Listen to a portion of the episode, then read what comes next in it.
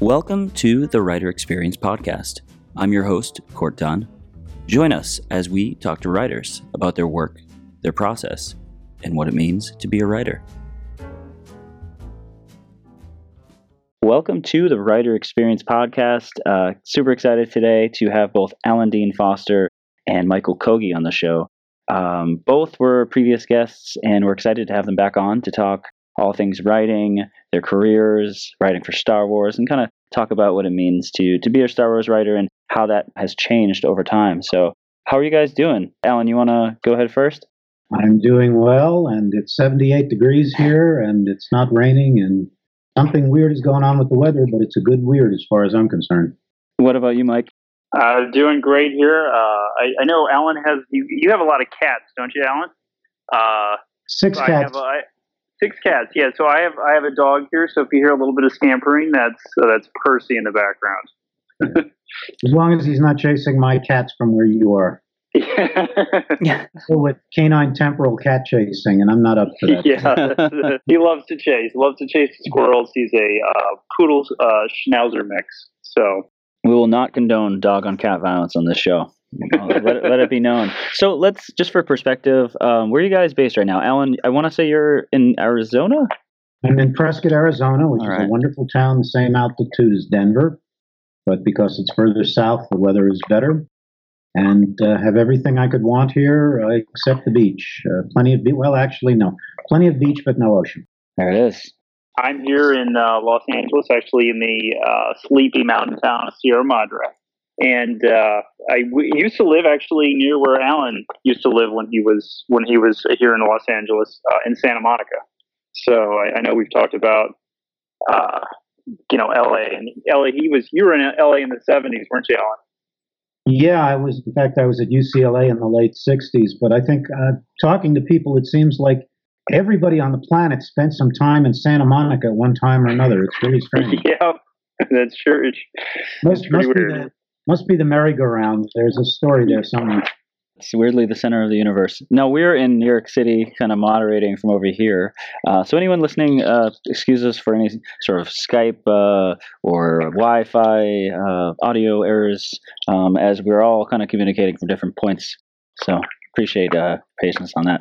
So let's get into it. Um, we're here to talk writing. We're here to talk Star Wars writing. We're here to talk your own writing.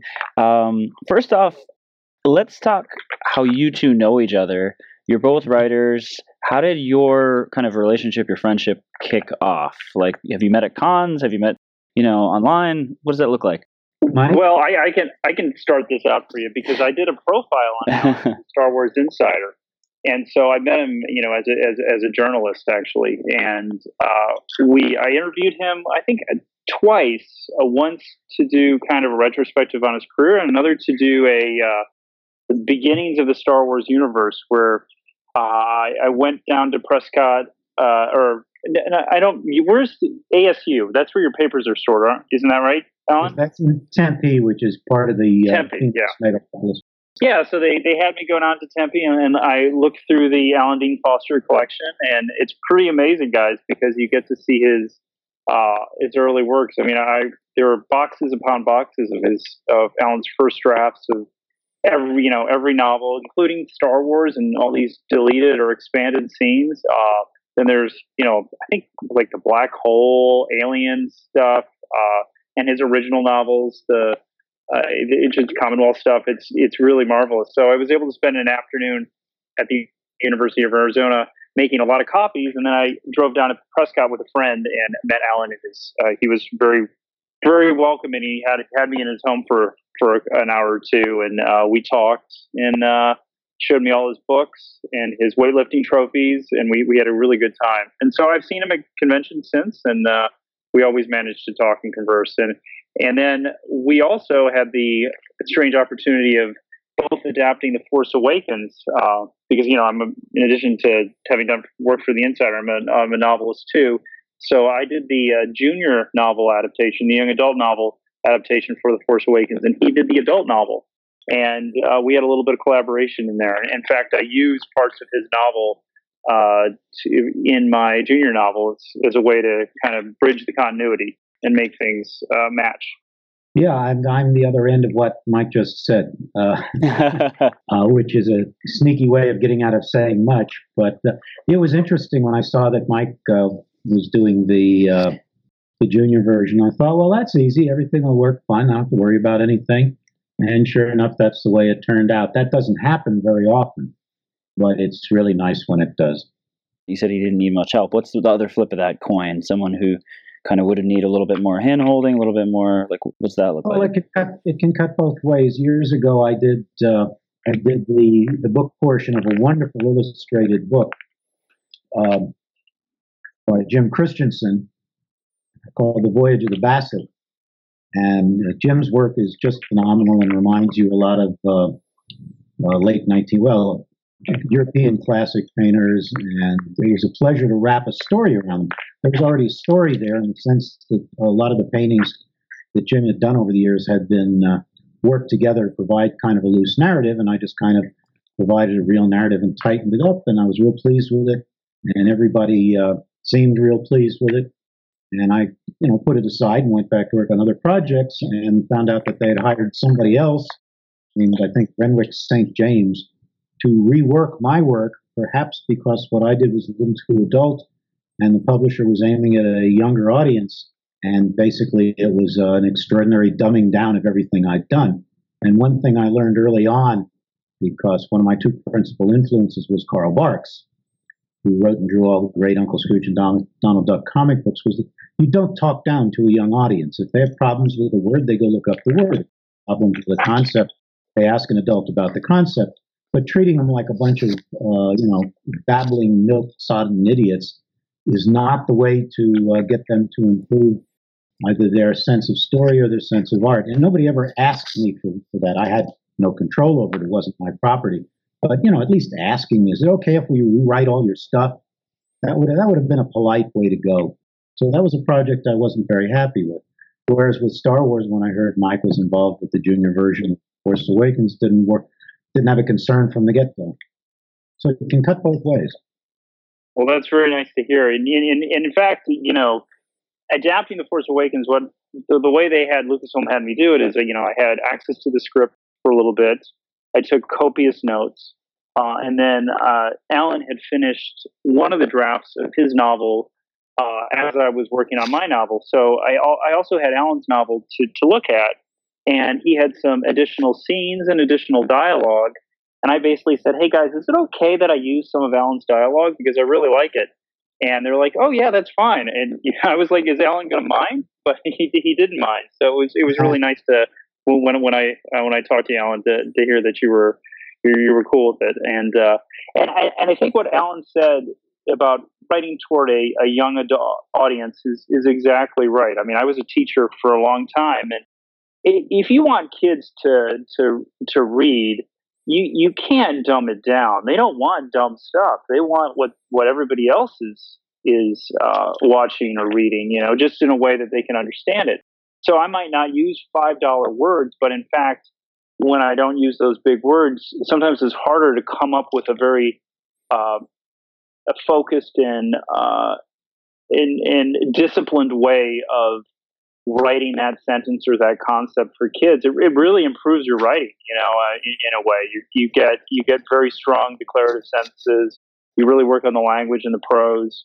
Uh, I I work very hard on the prose to make it, you know, both readable, but also you know it has a rhythm to it, a, a poetry to it, and I think kids kids deserve that. And then, and then if they find a word that they don't know, they will look it up because it's Star Wars. I mean, it's Star Wars. If if Star Wars doesn't get kids to read, I don't know what will. You know, and if it doesn't get them curious about vocabulary or scientific concepts or uh, morality, uh, then uh, we're we're doomed. I guess. You know, but uh, yeah, it's just it's it's the perfect vehicle, especially to get you know young boys and girls to uh, to really read and experience art, and they should they should be given the best a platform and material uh, to do it with. So, um, I mean, I mean that's my approach.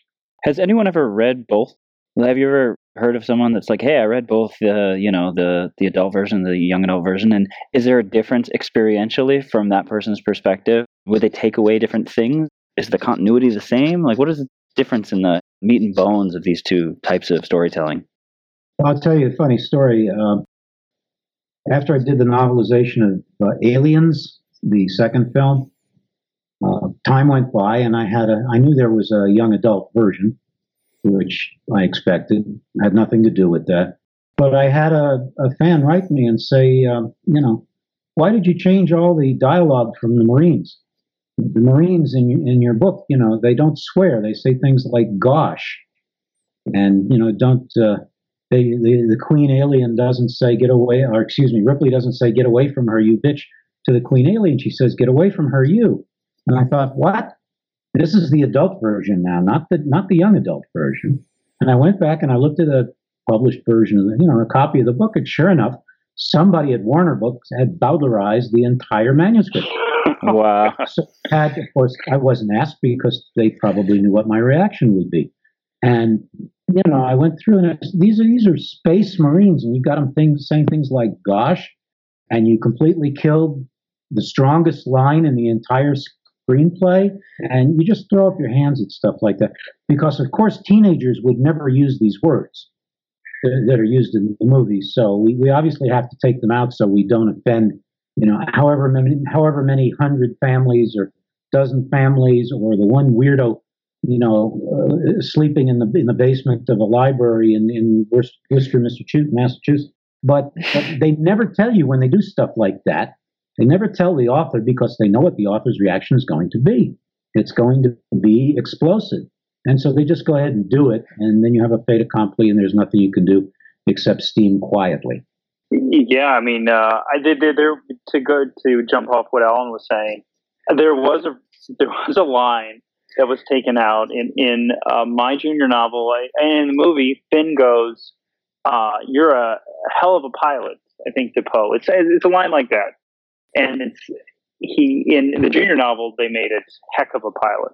So, and somebody noticed that and po- posted it on a comment board somewhere, and they were, you know, they were, I don't know, making some rude comment. But there are a lot of Star Wars fans because they're so completist that read everything, and so they will read the junior novel and watch the film, and then also read the comic book, and they will read the adult novelization, and they'll experience the story in in, in different iterations and adaptations. And and in fact, my my book is different than Alan's in the sense that usually Alan will take a point of view of one character, and I'll take a point of view of another character from uh, you know the same scene, or he has scenes that I don't have, and I have scenes that he doesn't have. I have Chewie. What happens to Chewie after Han dies? Chewie goes on a tear. He gets very angry. Uh, I have some things like that, you know, that I'm, you know, really proud of that, that aren't in the movie, that aren't in the script, that aren't Alan's book, but are unique to the junior novel. And Alan has, he has this great explanation of how the Star Killer base works and how it takes uh, dark dark matter. And, and is that right, Alan? It, you you no, that's uh, right. Yeah, that took some, that took some considerable research into subjects that I wasn't entirely comfortable with, but was comfortable with putting on paper because I figured there were probably eight people on the planet who really understood what I was talking about. so I didn't have to worry about any real criticism, even from those fans who delve deeply into such things. Yeah, and, and I used Alan's explanation when uh, Han Han looks up. He's on oh Takodana, which is Maz, Maz's castle, and he looks up into the skies and he sees a planet blow up. And I said, well, you can't really watch a planet blow up even if you're in the same solar system, you know, simultaneous as it happens. So I, I, I said, you maybe you see this, uh, you work this thing out through hyperspace and dark energy and dark matter, and that's you know how Han sees what he sees. And I kind of riffed off Alan's explanation for the Star Killer base. No, that's great. That's it's wonderful when you can trade back and forth with stuff like that, especially when it's not in the movie anyway. Absolutely, and it becomes its own canon in itself. Let's talk the writing process. Um, we'll take a little break from Star Wars, and we'll, we'll go uh, back to it in a little bit. From each of your perspectives, where does the inception of an idea come from? Mike, you want to go first this time? Sure. I mean, I, I was just finishing an outline for a. Uh, I, am a screenwriter too, so I I, I do uh, you know I write screenplays and comic books, and uh, I have I have so many ideas. Uh, and, you know, the, the other day, the last week, I made up a, a list of 20 ideas for my next project, and then I, you know, I settled on one, and then I had this. I spent this week outlining it, breaking down the outline, figuring out the story, uh, and yeah, kind of, I don't know where the inception for ideas comes. It sometimes comes from you know reading books or something in your life or something that you're interested in. Um, I mean, that's it comes from from all over for me. I, there's never, I mean, all those ideas. I'll never be able to write all of them. So it's it's a process of weaning what you can do with the time that you have. And you know, Alan's a master storyteller here, and he's written I know countless novels. so I'm always amazed at his productivity and his his ability to you know just he's just written so much and so many good books uh, that it's very impressive. Thanks, Mike. Um, I get a lot of my ideas from my travels. Sometimes I'll get a whole book out of it, like Into the Out of, uh, and sometimes I'll just get a character or a series of characters who bear no relation. The real people that they're based on bear no relation to one another, but I'll be able to work them into a book. Uh, this is an example when my wife and I were on our honeymoon. We didn't have much money. We stayed at the oldest hotel in Kuala Lumpur as part of the trip, the Majestic Hotel which was built by the Japanese in 1937, and it was kind of in its kind of in its last days. It's since been resurrected, which is very nice. And there weren't a lot of employees there, but there was a uh, the head waiter in the restaurant was a six foot tall Chinese gentleman, one of the most distinguished looking gentlemen I've ever seen. And I took a picture of him, and I never forgot him. And many years later, when I was writing a book uh, called Cachalot, and I needed a tall, distinguished Chinese industrialist, I used him as the model. Uh, that was just something that stuck in the back of my mind. Sometimes I'll get a landscape. Uh, sometimes uh, a book like Drowning World is actually the two alien cultures. One is based on the culture of Fiji, and the other, well, they're both based on the culture, you know, in Fiji right now. And the world is based on a place in Brazil called Mamirauá. This all comes about as a result of travels. Other times I'll just be sitting around and an idea will, as the cliche goes, pop into my head. My current book, Relic, is about the last human being purportedly in the in the galaxy. Just came about because I was sitting around feeling kind of lonely one of these, feeling a bit like a relic one of these days. And I thought, you know, what if what if you what if you were the last human being alive any place? Out of billions and billions, you know, what would you what would you do? How how would you react? What would happen if a bunch of aliens came along after we had never encountered any aliens and, and took care of you. And the whole book came out of that. So ideas come from all over the place. Of course, the thing writers do best uh, is uh, the thing writers always do best is find ways to avoid writing. So some, it's not so much a question of getting the idea, as Mike says, as a question of sitting down in front of the computer or the dictaphone or whatever and actually making a story out of it. Lots of people have great ideas the difference between them and people who become writers is that people who sit down and make a story out of the ideas, those are the ones who are writers.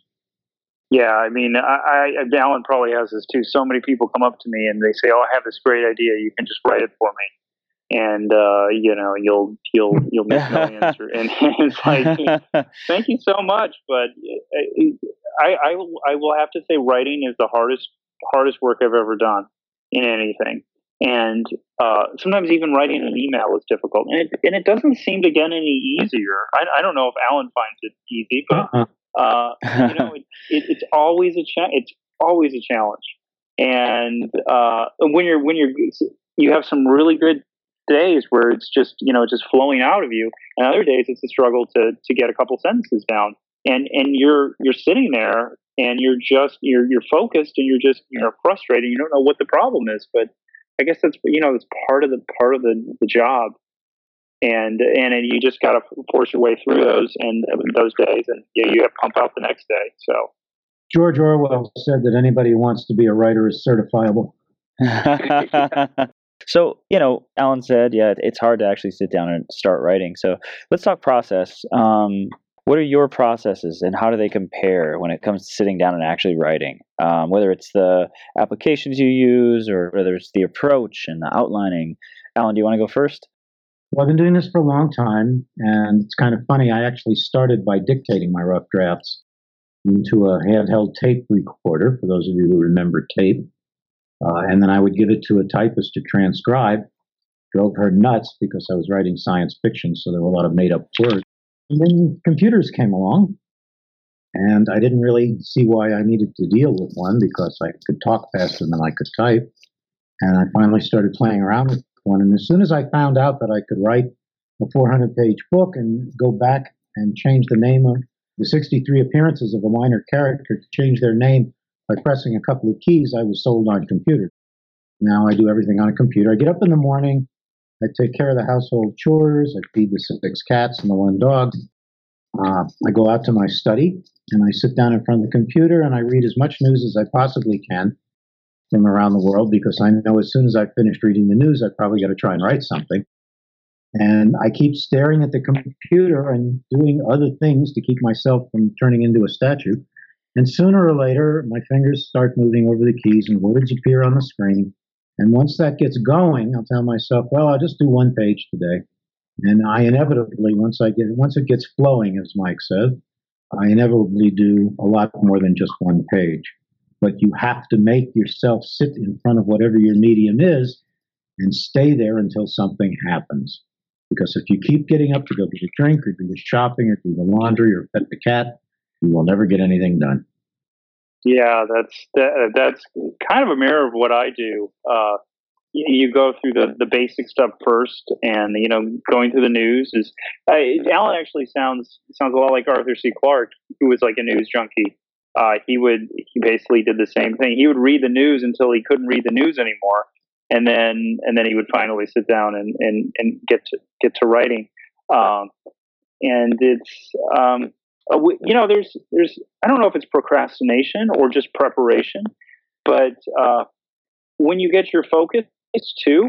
You need to stay in that focus for as long as you, you can. And little disruptions like phone calls or emails buzzing or you know text messages that can really disrupt things. So I, you know, sometimes I set timers where you know I, I don't check email for two hours or I don't um, check my phone, you know, unless it's an emergency. Uh, just just so I can stay in in, in the space. And I, I've also gone. Sometimes I'll I'll take a pad of paper out and, and just write on that pad of paper.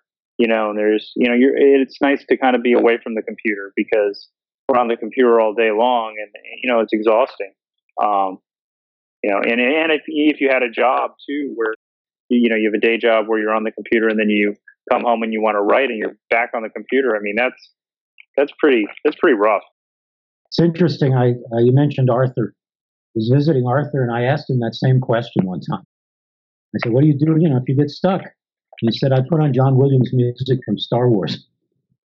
so that always gets me going. Wonderful. I, I want to, I want to hear about this visit, uh, Alan. I know this is a little off this topic, but uh, I want to hear about this visit to Arthur C. Clarke.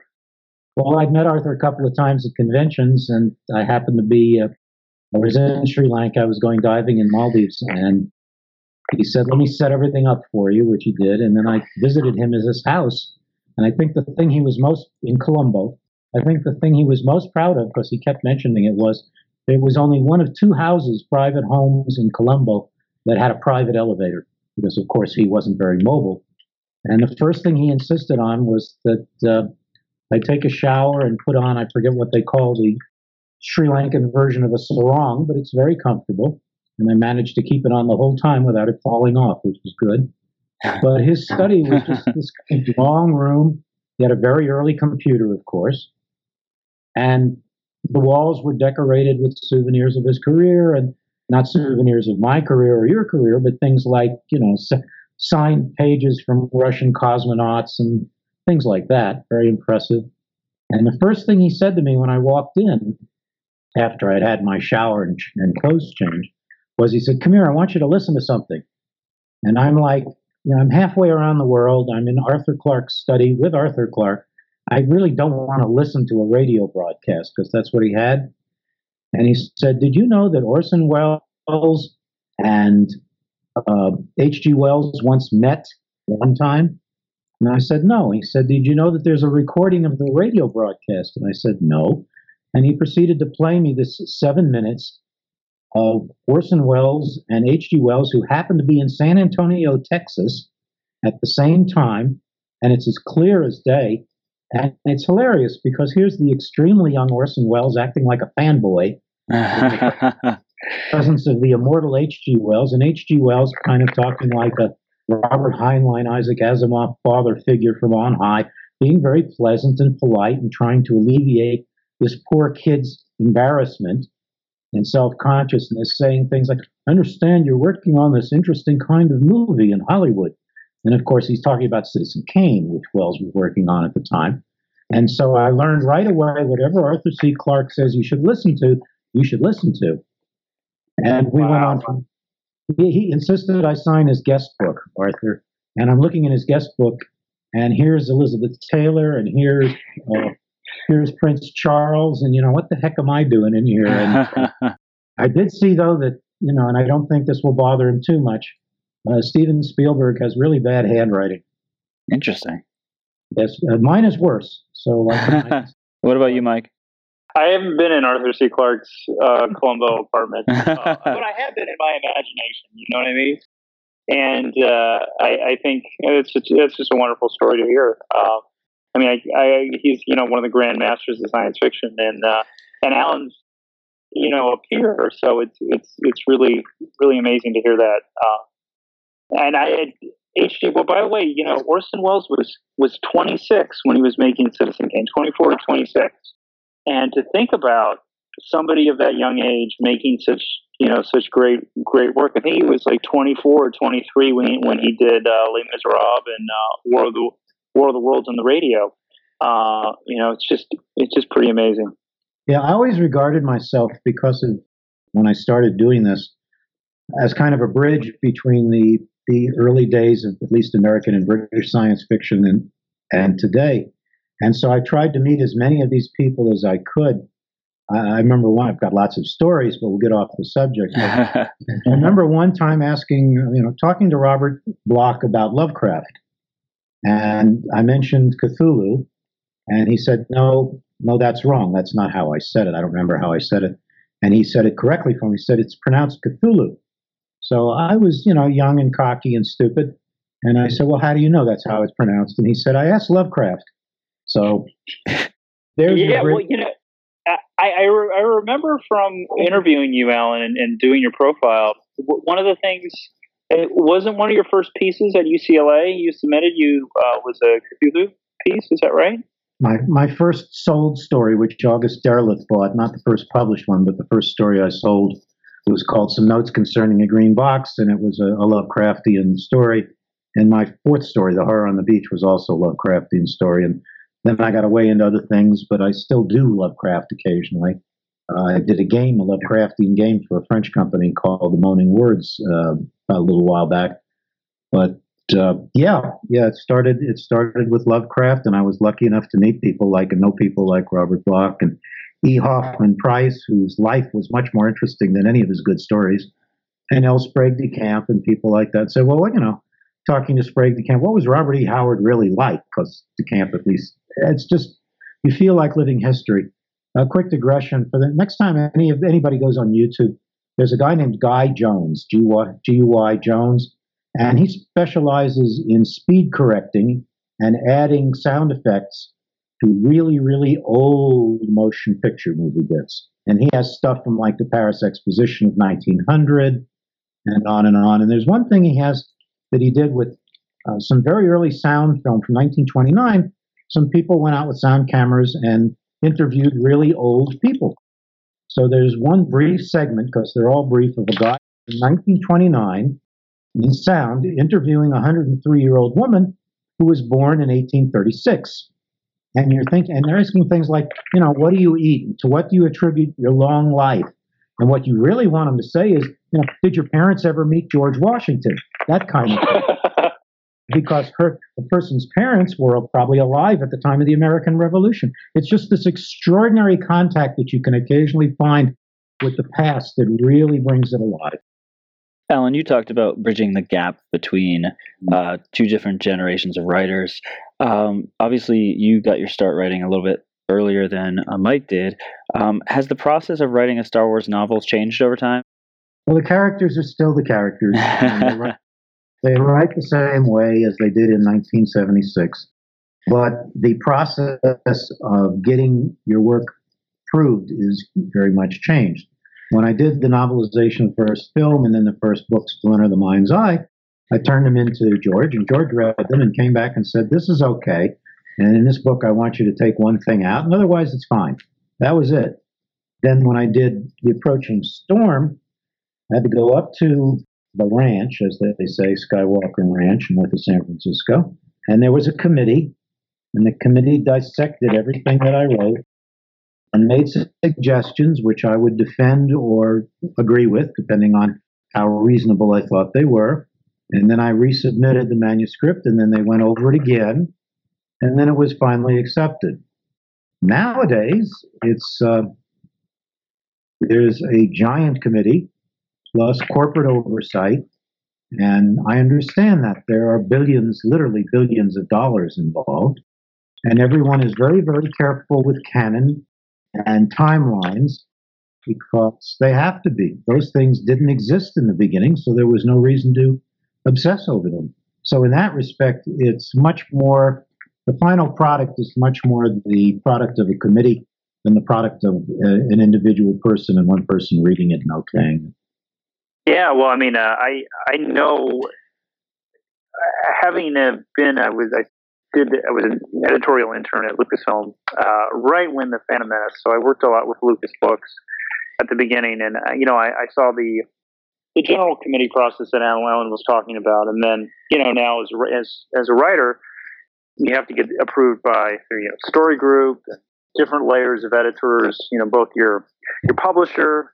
For my for me it's for Alan it's Del Rey. For me it's Disney Lucasfilm Press. Then you have your uh, your editor, and then you have the story group, and uh, you you really work hard to to make sure you you got to please all those people. But you know there are there are moments where you you defend your your your suggestions and your additions, uh, and you just got to know which battles battles to pick. You know, what what are you willing to uh, to you know die on? Uh, and you know that they there's wiggle room there. They understand that. That's why they don't want just a robot writing stuff. They want to create a voice. Uh, so they're they're willing to go with you and, and let and let you be creative. I, I never really had a had too much of a problem. Uh, but you, you, it's it's you know you have to give a little bit, and, and they will give a little bit too. It's funny. I when I did the Force Awakens, uh, there were a number of things that I put in there that they left, and there were a number of things that I put in there that they took out.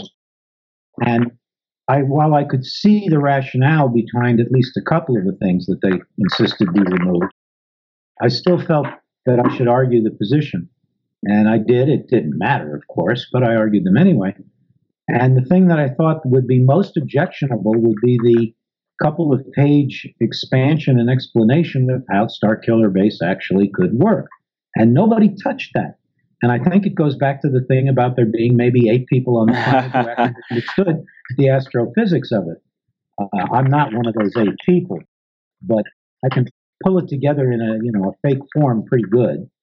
And I think people, maybe somebody read that, or maybe several somebody's read that and said, well, we don't understand what he's actually saying. and if we don't understand it, nobody else will either, so it's probably fine. Let's just leave it alone. And that's what happened. And that's the part of the book I'm actually most proud of.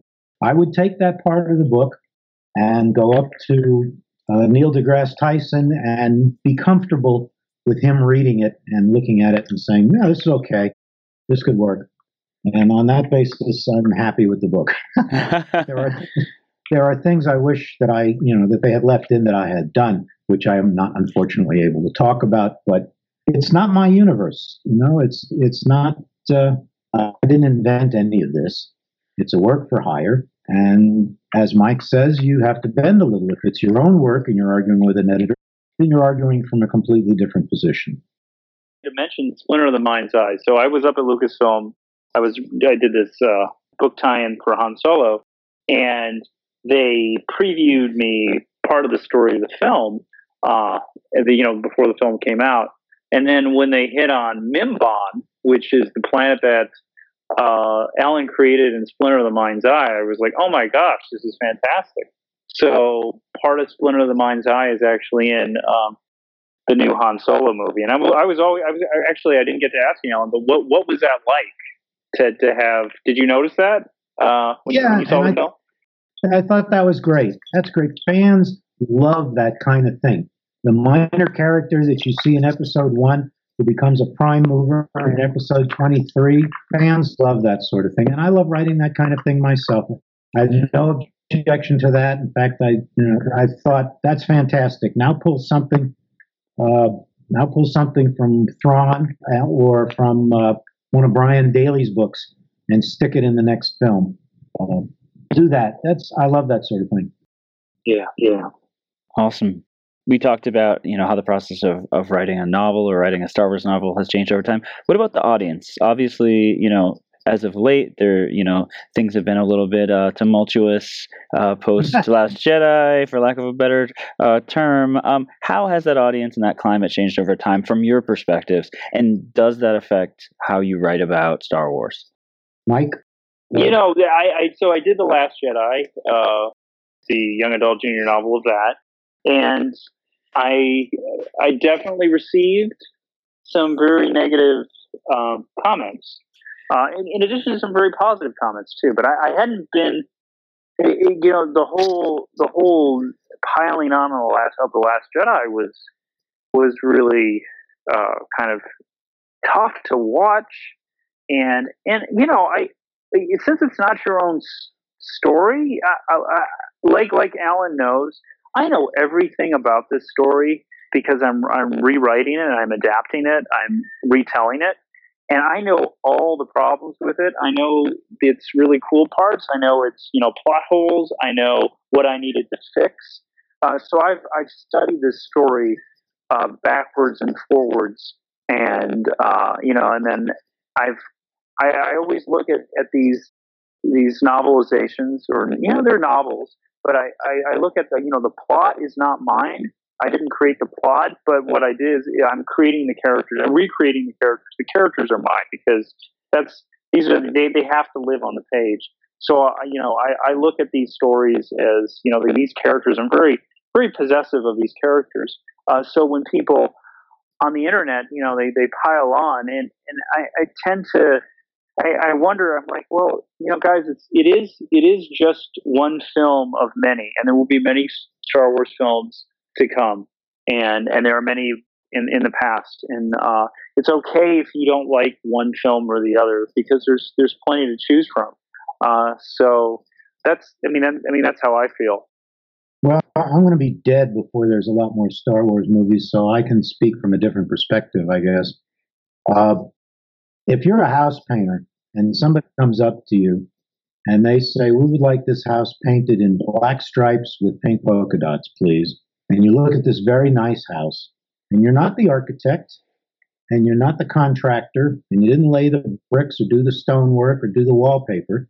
Uh, if somebody says they want black stripes with pink polka dots, you either take the job, the job and paint it that way, or you don't take the job.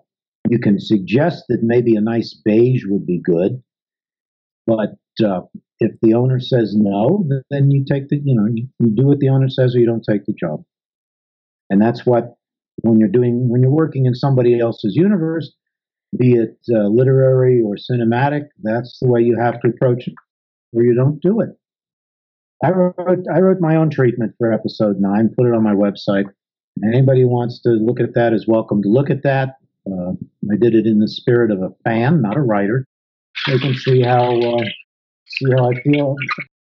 Odd. My you know, screen's Alan, flooding. I I, re- I remember you also saying you were writing a book on writing novelizations and your experience writing all these novelizations. Is that right? Yeah, it's called "The Director Should Have Shot You."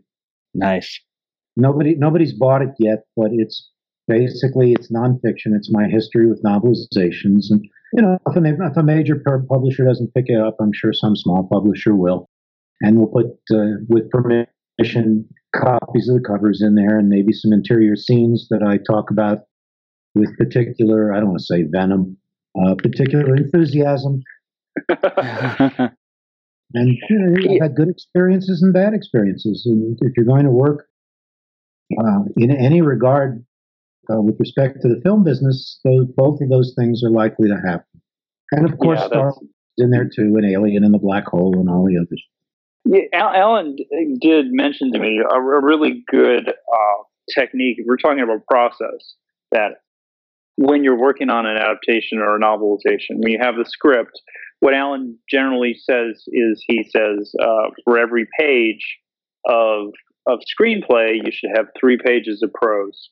So by the end of a 120 page story or script, you should have you know 360 pages, which is an 80, 80, 90,000 word novel. And um, for for a young adult or a junior novel adaptation, you actually the, the funny thing is your word count is so much less. So you have to find ways to describe, paint the scene, give the dialogue, to expand the story, get into the interior mind of the characters, uh, and do all that.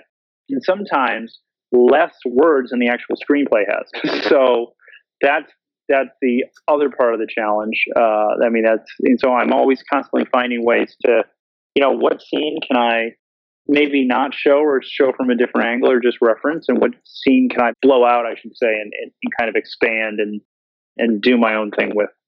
Yeah, there there are places where it's easy to get your two or three pages from a page of screenplay, and then there are places where it's very hard. And you have to. The, the key is not to fall behind too far. I mean, if you're suddenly on page five and you've only got ten, you know, the screenplay, you've only got ten pages of prose. You need to really dig in and do some work. Yeah. We talked about, you know, how Star Wars has changed and, and the climate and everything. Things, like I said, were, have been a little tumultuous. But with episode nine coming up, as Alan mentioned, and The Mandalorian, Jon Favreau is working on that. Would you say that the future of Star Wars is bright? Uh, is there a new hope? I had to say it um, for Star Wars. Mike, do you want to take this? yeah, I mean, uh, I think it's very bright. I mean, uh, here's the thing: it's not going to stop. You know, it's it it's not going to stop now. This thing is this train is going. There's so many people involved. We live in an era of brand entertainment, which you know, as somebody who also does original work, sometimes is a little frustrating because yeah, you're wondering where the readers are. Um, and how you hook new readers on new material. Why you know why does everything have to be associated with a a big property? Uh, uh, but that's kind of just storytelling in the 21st century, I guess. And to really break through the noise uh, with an original piece and uh, kind of these these bulwarks of brand it, it, it, can be it can be really hard. And one of the great things when when Alan was starting off was there was so much in, investiture and interest in original material. Um, so he, he he has you know an incredible. How many books are in the Commonwealth series now? The twenty three or twenty four? I don't know. Yeah. so yeah, I mean, he's been yeah, able to tell you offhand. do so much. Uh, and I, think that's a challenge. We were talking about generations. That's one of the challenges uh, for for new, for new writers. Um, and uh, and one of the things I hope that audiences are very receptive, not just to read you know my Star Wars books, but to go out and read you know Empire of the Wolf, the graphic novel I have about uh, werewolves in ancient Rome, or, or anything else, uh, and, and kind of branch out to read some of Alan's original work too. As far as Star Wars go, I think it's teetering. Uh, that's not to say it's going to go all Humpty Dumpty. I have a lot of confidence in J.J. Abrams. Um, I tried when I wrote my own treatment to rationalize as much as I could from episode eight so that episode nine would, well, people can read it and see for themselves. But if I was Disney, what I would do at this point is I would wrap the whole original storyline up uh, with episode nine, mostly because of what happened in episode eight. And I would take the Star Wars universe and I would go off in as many different directions as I possibly could, maintaining the background and maintaining a lot of the lore. Uh, for two reasons. First of all, because I think Episode Eight screwed up a lot of stuff. There's no secret there. And second of all, it's it's hard to get newer fans, as Mike says, interested in a property that's decades old. And people still read Sherlock Holmes with a lot of enthusiasm, but you don't see anybody building Sherlock Holmes theme parks. So uh, there's a lot of potential there, I think, in the Star Wars universe that has nothing to do with the original nine episode Star Wars sequence. That's what I do. You really can't keep going on and on. Um, you can try rebooting it the way Abrams did with Star Trek with the original characters. I don't think that would be a good idea. Uh, but this business of being different for the sake of being different, just to show that you're clever, is something that uh, first year film students do and get away with. But this is a mature property and I think needs to be treated differently. I think you can go off in different directions and do new things without uh, burning everything that was you know before you. That's just my opinion. Can I ask you guys about a uh, specific character? Sure. All right. So this character, and I'm not totally familiar if each of you have written for this character or not, but this character is a beloved character in Star Wars. There's been a lot of talk about him uh, lately, and it's because uh, the Boba Fett movie was officially recently reported as being canceled. Um, some people are saying due to the fact that there's a new Mandalorian featured in the the Mandalorian. Um, what's your each of your relationships with Boba Fett, and did Boba Fett truly die in the Sarlacc pit? So he's an interesting character, and I think you sure you could do more with him. You could probably do some interesting things with people that he's associated with. That's one of, as I say, go off in different directions without completely abandoning the original Star Wars material. But I, uh, I never wrote him that you know I w- he wasn't one of the characters that I wrote. He wasn't in episode one, obviously, or episode four, excuse me. Uh, and he wasn't in. I didn't use him in the approaching storm, and uh, that's the sort of character though that you could go off and do something different with. The thing is, you have to make it different somehow. You have to make it intriguing to the audience somehow, and not just say, "Here's a Boba Fett movie" or "Here's a Mandalorian movie." or here's you know Jabba the Hutt had a bad childhood and that's the way he turned out the way he did. but well, yeah, I mean, I, I think that that's what we, you know, as as writers, as we have to have to do. We have to make things interesting, and um, that's really the goal. If you can keep every page interesting, it doesn't really matter what you do. You just got to keep it interesting, and it's the hardest thing to do too as a writer. Yeah. Um, I'm a lot less interested in, say, a character like Boba Fett than the person who hired Boba Fett and what his or her motivations were. But that's just me. Right, and I, I think in terms of writing Boba Fett, I, I'm trying to remember. I think I've referenced him in in, in books, uh, but I, I don't think I've written in his head. You know, and I there there hasn't been a lot of material that that has. I do have a friend. Uh, Daniel uh, Keys Moran, who wrote these great Boba Fett novellas in the uh, the mid '90s. They're in the Tales from Jabba's Palace and Tales of the Bounty Hunters. Uh, that I know uh, a lot of people Lucasfilm really like too. So uh, those are if, if fans really want a a good story about Boba Fett to to read those those two stories from those two books. What's the value in canon? You know, people put a lot of emphasis on what's canon, what's not. Certain things end up not being canon over time. They call them Star Wars Legends now. So do those live on? Do those, you know, exist in an alternate reality that still lives on forever? Like, would just love to get your opinions on what's canon, what's not. Canon. Yeah, well, well, go ahead, Mike. Yeah, no, no, canon's dead. Continue, Alan. That's a wonderful way to put it. Uh, canon's dead unless JJ can find some way to resurrect it in episode nine. Uh, otherwise, it's dead. It's a wonderful piece of cinematic history. Everybody enjoyed it. You, can still see the original ones. I mean, it's like if you want to write a sequel to the rise and fall of the Roman Empire, you can do that and change things if you want because it's maybe the modern world or maybe the future. But the original book and the original stories are still there and will always be there for people who want to enjoy them. But uh, unless, like I say, unless J.J. Abrams can can resurrect canon and is even interested at this point, or Disney is even interested at this point in resurrecting it, it's pretty much uh, set in stone, or carbonite if you prefer. You know, and we'll be we'll be there for anybody to enjoy it who wants to enjoy it. And the Star Wars universe to move on. We'll move on to whatever Disney wants to move it on to. Yeah, you know, I, I look at, at canon. I, it's it's a it's a word for religious studies. You know, it's it's a word uh, you know about the that refers to the Bible, and it exactly. For me, it, it, these are these are made up science fiction stories, right? And it's I think we've we've somehow attached too much spiritual and philosophical and just personal emotion into knowing all the ins and outs of a universe that's fictional.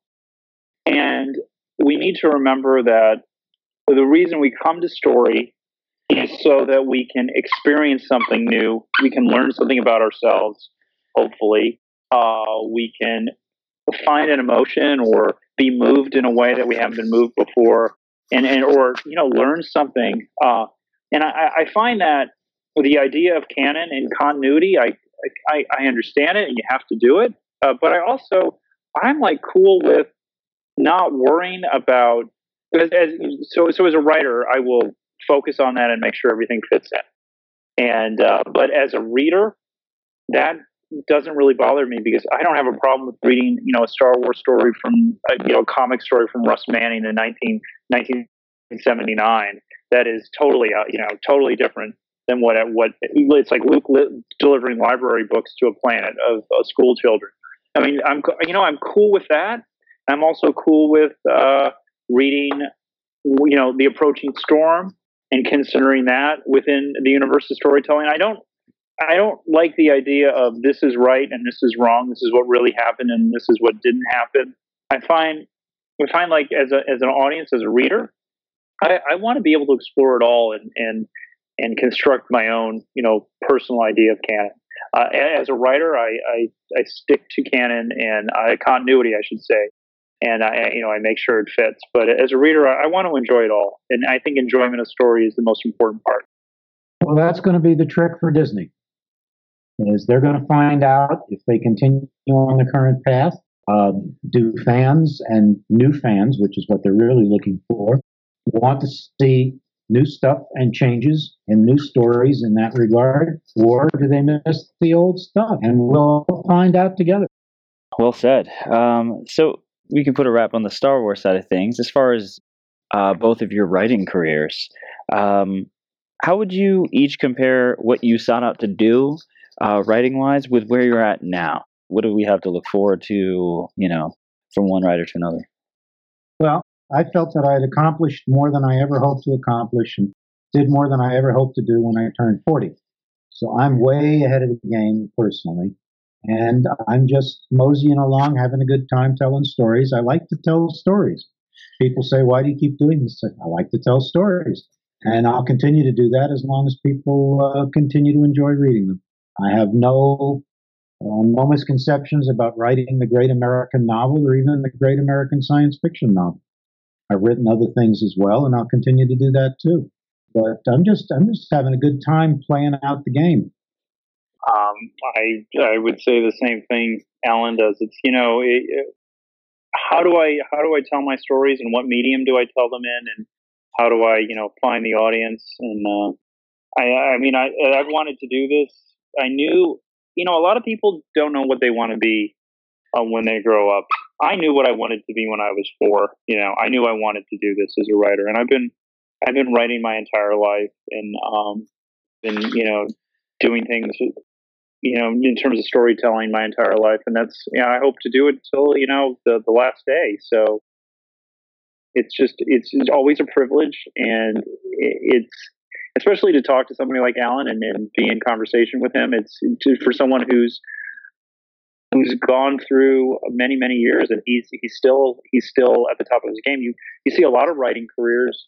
Uh, they have a couple of books and they uh, you know you never hear from them again, and you wonder what happened to those authors. And the, the burnout rate as a writer is very high because it's such a uh, it, it commands so much of you. I think uh, of your time and your resources. And then, you know, the industry, the publishing industry is, is tough, just like the movie industry is too. Well, it's, it's a very unnatural profession. We're a very gregarious species. We like being around much of the time other members of our species. And what we normally do is we get up and we go off to our daily jobs and we spend them around other people and interacting with other people. And we go home and we want to uh, have some privacy and some peace and quiet. If you're a writer, it's the exact opposite. You get up, you go out to wherever you work, and you sit there by yourself for much of the day with just your imagination and your stories. And then at the end of the day, you kind of want to go somewhere maybe and be around people. So it's all backwards and very unnatural, and it's, it's very mentally stressful. I mean, you have to put you have to put down words, and they end up um, in an audio book or in printed form that people will actually turn over some of their hard-earned money to read. That's a tremendous responsibility. All right, and we asked you both uh, in each of your episodes previously when we talked to you about your one thing you've learned and one thing you'd say. I think we have to kind of ask that question again here, just while we have you both on the line, and maybe you could riff off both of each other. But what what are your thesis statements as far as like one piece of advice for aspiring, whether they're writers or aspiring Star Wars writers? If you had to choose one gem. Well, I, I will. I will say this. I don't know what I said in the last interview, but I will say, don't. If you look, if you want to write for Star Wars, you got to write. You, you don't just want to write for Star Wars. You know, I mean, you, in order to be a writer, you have to. You want to write for everything. I think there's, you know, um, there's just so you have to be your own voice and you have to have your own ideas. And I, I don't, you know, I didn't get in this just to write Star Wars. Uh, I got in this because I wanted to to tell stories. And you know, Star Wars at one point will move on, and my career will move move on.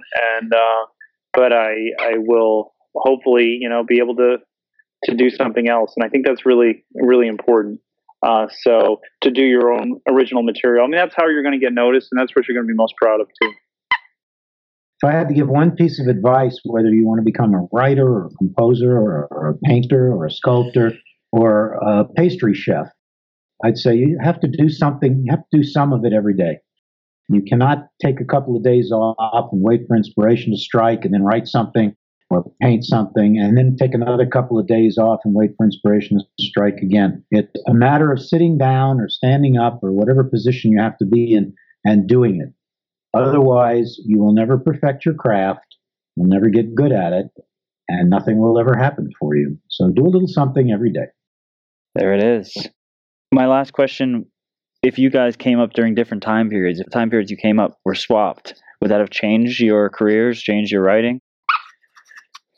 I don't think so. Is there a squeaky toy participating in this, uh, this round, Robin? Because How did you hear that? Wait. That is that is little Percy uh, squeaking his, his squirrel toy. You know. Well, my compliments to Percy, and I appreciate all of his interjections. hey, Percy. No, I don't think it can make a bit of difference. Uh, if you're a writer, for example, you're going to write what you write the way you write it, regardless of genre and regardless of time frame. I, I can go back and read uh, Alexander Dumas, for example, and it's like, wow, that guy tells a really good adventure story. His characters are terrific. His descriptions of the background and the action, those are all great. And I think if Alexander Dumas was writing today uh, for something like Game of Thrones, let's say, I think he'd write exactly the same way. You are who you are, and your your ability or talent or whatever you want to call it, that's what it is. I don't think that changes through time. Yeah, I mean, you, I mean that's your that's your voice, right? And who Yeah. knows?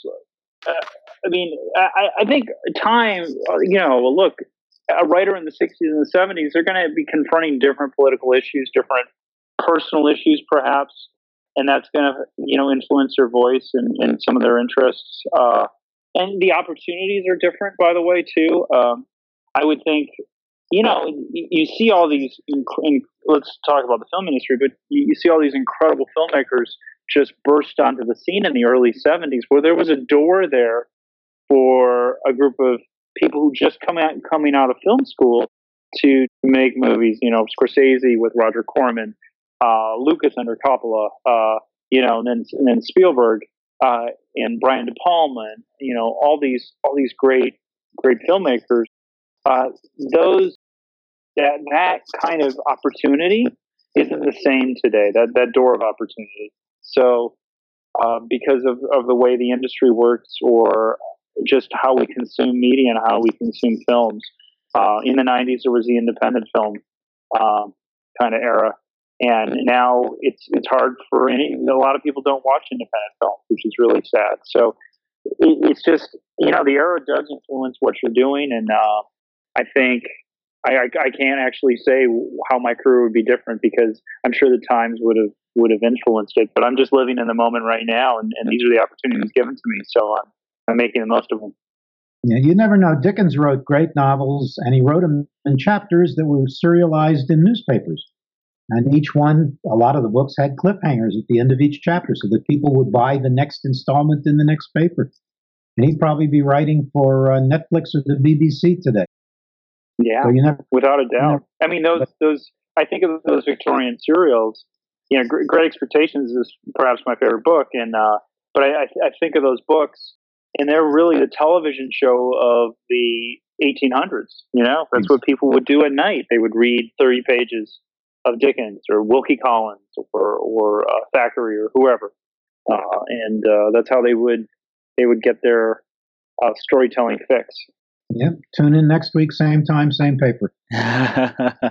Speaking of tuning in next time, we're almost the end here. Uh, just want to quickly ask you guys what's on the horizon? What can we expect from your own personal projects coming up? Well, uh, I have a completed Commonwealth novel called Secretions, which Del Rey is perusing right now.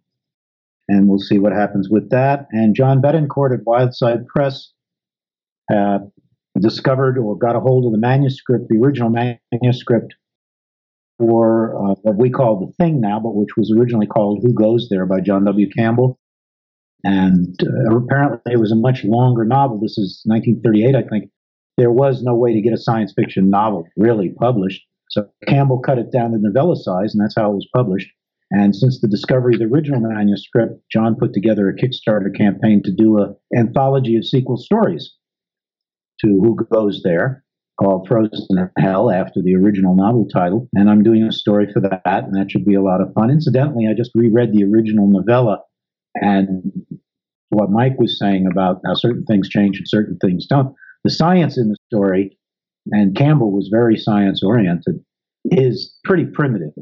I mean, you really find yourself smirking at certain things. This is 1938 we're talking about, if not earlier.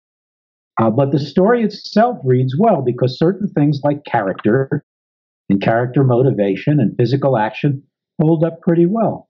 So that's an interesting project uh, that I'm involved with. There's some other names. I think Pamela Sargent I read and Bob Silverberg um, also involved, and that's just so far. So the final anthology should be very interesting. Well, that sounds fascinating. Actually, I, I, I know I read when I read Burroughs uh, for the first time, maybe you know six seven years ago. Uh, just being amazed that you know the science is, is wonky, but uh, the characters were just in the worlds were just so well drawn and wonderful. You know, to experience, and it, it just goes to show that you know it doesn't really matter the the time that a story is written. It can still be as, as profound and and uh, and uh, you know beautiful as as it was when it was written. So yeah, look how many uh, times the Three Musketeers has been redone or another. Totally. Uh, and then uh, for for me, I'm working on a, a new graphic novel, I'm, a comic series that I I just we're finishing up the last couple of pages with my artist. Uh, it's it's a we were talking about Sherlock Holmes earlier, Sherlock Holmes Land. Well, I'm doing a, a Sherlock Holmes comic called uh, Brothers of Baker Street, and I hope that'll be out next year. Uh, and it's about Sherlock Holmes's long lost third brother that I made up. Uh, that uh, it's it's kind of an adventure story with him and then I'm working on a bunch of screenplays here. I, I just finished a, uh, it was just published actually by Scholastic. I did a book called the, A Spellbinding Guide to the Films of the Wizarding World of Harry Potter and Fantastic Beasts. And it's, it's basically the first big guidebook to J.K. Rowling's Harry Potter and Fantastic Beasts film series. And it, it goes through all the details of the films.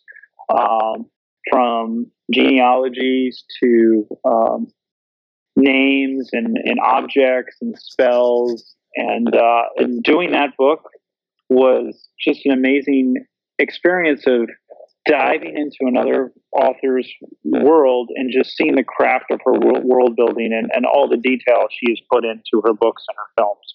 Uh, it was it was really really impressed, and uh, and to have to consume all that in a short amount of time because as Alan knows, the uh, the deadlines for these license books are are one of the things you're hired for is you you got to finish it within you got to have it done by tomorrow and you're like what what but yeah All right, guys. Well, I think that's it for the episode. Um, super excited to have you both back. This is the first time we've done this, and uh, yeah, I thought it was fun. It's nice uh, to give myself a break and let uh, somebody else say something more eloquent than me. But uh, thank you both. Uh, seriously, an honor and so great to have two important voices in the Star Wars world, and also amazing, talented writers in your own right as well. So, um, thank you so much for the time. You're most welcome. yeah most welcome here too thank you so much for having us having us on it's always a pleasure to talk to you Definitely, and I and I hope you guys uh, will keep in touch as well. I see It's a- I'll, I'll see Alan down in Arizona sometimes at Phoenix Comic Con or, or San Diego you know Yeah. it's always nice it's to a see him solitary profession. It really is. The one thing about writing that people don't understand is it's it's very lonely. You know, it, it's a very lonely job, and you're you have to be able to be okay with that, uh, and and also find a way to, to talk to people and, and make sure that you're you, you get out there because uh, you know it's it's not like any other job in the world. All right. Well, uh, thanks to the internet, we all got to uh, you know break that silence and have a have some social time. So let's do this again. Cool. All right, guys. Thank you again so much, uh, and thanks to our listeners. Uh, hope to see you next week. Thank you so much for listening to the Writer Experience.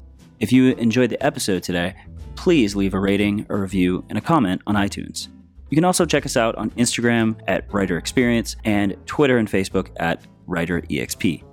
The Writer Experience is a Samurai Dinosaur production. Copyright 2018. All rights reserved. Music by Kevin MacLeod.